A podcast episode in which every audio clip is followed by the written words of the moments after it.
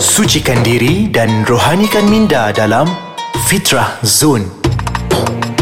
Assalamualaikum warahmatullahi wabarakatuh. Alhamdulillah. Apa khabar sidang penonton sekalian? Mudah-mudahan sentiasa berada di dalam rahmat Allah Subhanahu wa taala. Bersama-sama dengan saya sekali lagi Dai Luqman menerusi podcast Ais Kacang di Fitrah Zone pada kali ini insya-Allah. Jadi tuan-tuan dan puan-puan, Alhamdulillah sihat ke semua Mudah-mudahan semuanya sihat-sihat lah no?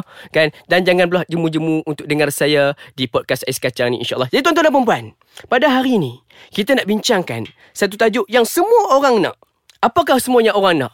Iaitu berjaya Jadi tajuk kita pada hari ini Adalah berkaitan dengan Kejayaan Di dunia Dan di akhirat jadi bagaimana cara untuk kita mendapatkan kejayaan pada kedua-duanya ni? Tapi sebelum tu tuan-tuan dan puan-puan, nak saya katakan sebenarnya berjaya ini terbahagi kepada dua. Kejayaan ini terbahagi kepada dua. Yang pertama sekali adalah kejayaan di dunia. Apakah di antara ciri-ciri kejayaan di dunia ni tuan-tuan dan puan-puan? Kejayaan dapat cemerlang dalam peperasaan. Kejayaan berjaya untuk mendapatkan jawatan yang tinggi di dalam pekerjaan. Mendapatkan yang ketiganya, mendapat anak-anak yang soleh dekat dunia ni. Yang keempatnya, mendapat uh, sahabat-sahabat yang baik. Yang kelimanya, mendapat jiran-jiran dan pelbagai lagi. Itu adalah di antara ciri-ciri kejayaan di dunia. Dan apakah pula kejayaan yang kedua? Kejayaan yang kedua adalah kejayaan kita di akhirat. Kejayaan bila mana bertemu dengan Allah Subhanahu Wa Taala. Kejayaan bila mana kita mampu untuk menjadi penghuni di syurga Allah Subhanahu Wa Taala. Itu yang kita nakkan tuan-tuan dan puan-puan.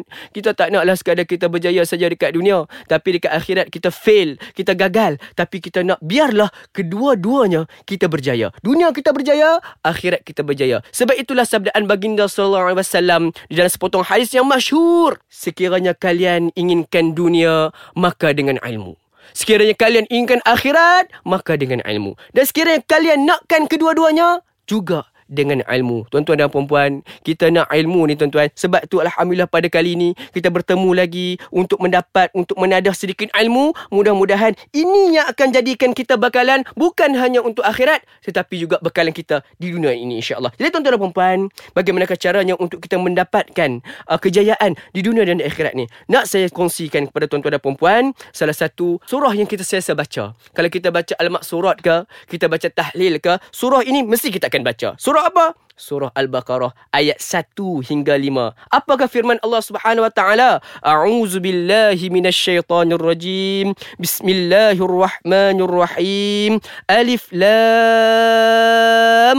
Mim. Dzalikal kitabu la raiba fihi hudan lil muttaqin alladhina yu'minuna bil ghaibi wa yuqimuna as-salata wa mimma razaqnahum yunfiqun walladhina yu'minuna bima unzila min qablik wa bil akhirati hum yuqinun. Ulaika ala hudam min rabbihim wa ulaika humul muflihun. Apa maksudnya tuan-tuan dan puan-puan? Maksudnya Uh, ayat yang pertama alif lam mim. Itu saja uh, maknanya itu Allah saja yang tahu. Ayat yang keduanya kitab al-Quran ini tidak ada sebarang syak padanya tentang datangnya dari Allah dan tentang sempurnanya ia pula menjadi petunjuk bagi orang-orang yang nak jadi orang bertakwa. Apakah ciri-ciri orang yang nak jadi bertakwa ni? Inilah yang kita nak kongsikan tentang tips untuk kita berjaya. Yang pertama sekali, iaitu orang-orang yang beriman kepada perkara-perkara yang gaib. Apakah bentuk-bentuk perkara yang gaib ni? Contohnya, syurga. Itu ada perkara yang gaib. Neraka. Itu juga perkara yang gaib. Malaikat. Benda yang kita tidak nampak dengan mata kasar kita, yang kita hanya dengar melalui pemahaman kita, melalui ilmu-ilmu yang kita belajar. Ha, itu adalah di antara ciri-ciri perkara-perkara yang gaib. Dan benda-benda perkara gaib ni, kita wajib untuk beriman. Sebab kalau kita tak beriman dengan perkara yang gaib, maka ada something wrong dengan keimanan kita. Jadi tuan-tuan dan puan yang keduanya, tips yang keduanya ada apa cara yang keduanya? Kita berhenti berehat sebentar jangan ke mana-mana terus bersama dengan saya Dai Lukman di podcast Ais Kacang menerusi Fitrah Zone. Alhamdulillah kembali bertemu dengan saya Dai Lukman menerusi Fitrah Zone di podcast Ais Kacang. Sebentar tadi saya kongsikan tips yang pertama bagaimana kita nak jadi orang yang bertakwa, nak jadi orang yang berjaya.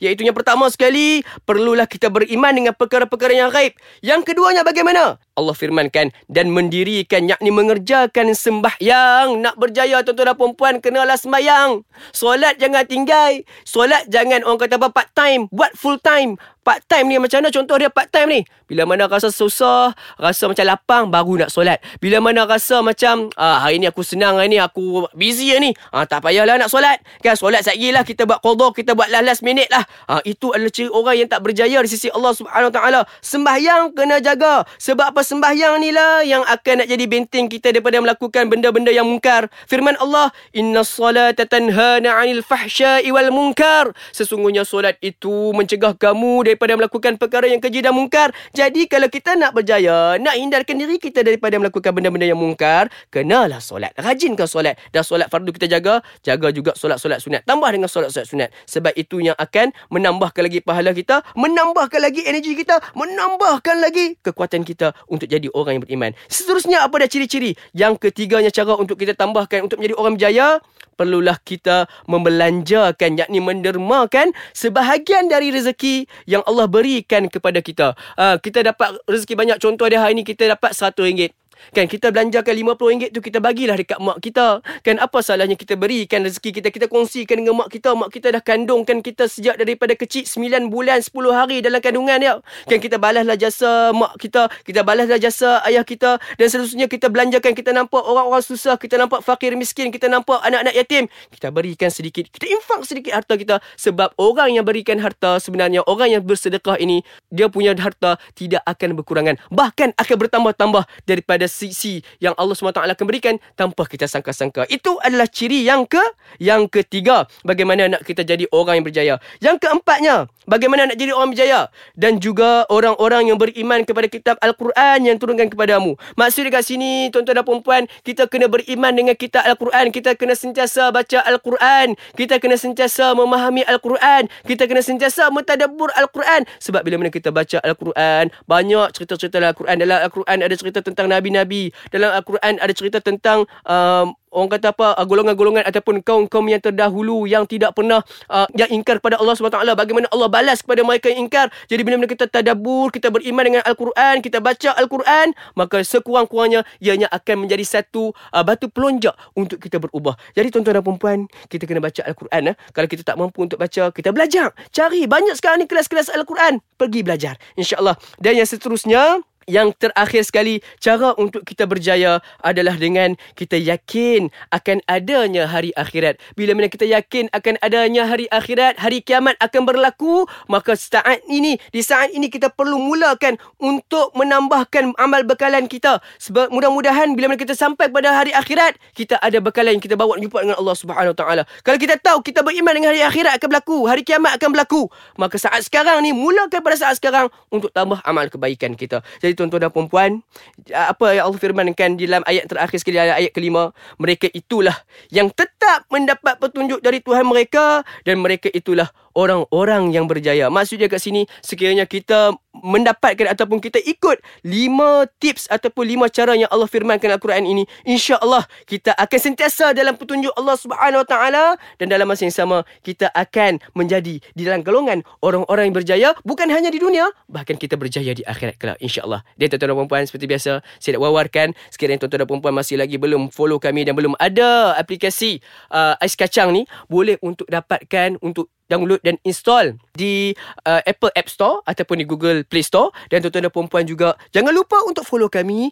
di IG rasmi kami di Ais Kacang MY dan tuan-tuan dan puan-puan juga kalau rajin-rajin tu buka Facebook tu duk belek-belek Facebook tu jangan lupa untuk follow dan like kami di Facebook kami Ais Kacang. Dan tuan-tuan dan puan-puan sekiranya ada sebarang uh, penambahbaikan ada sebarang saranan sebarang cadangan boleh untuk ajukan kepada kami menerusi aiskacang.com.my insyaallah sehingga berjumpa lagi di lain hari hari insya-Allah. Jadi tuan-tuan dan puan bersama dengan saya dan Luqman insya-Allah di Fitrah Zone menerusi podcast Ais Kacang. Assalamualaikum warahmatullahi wabarakatuh.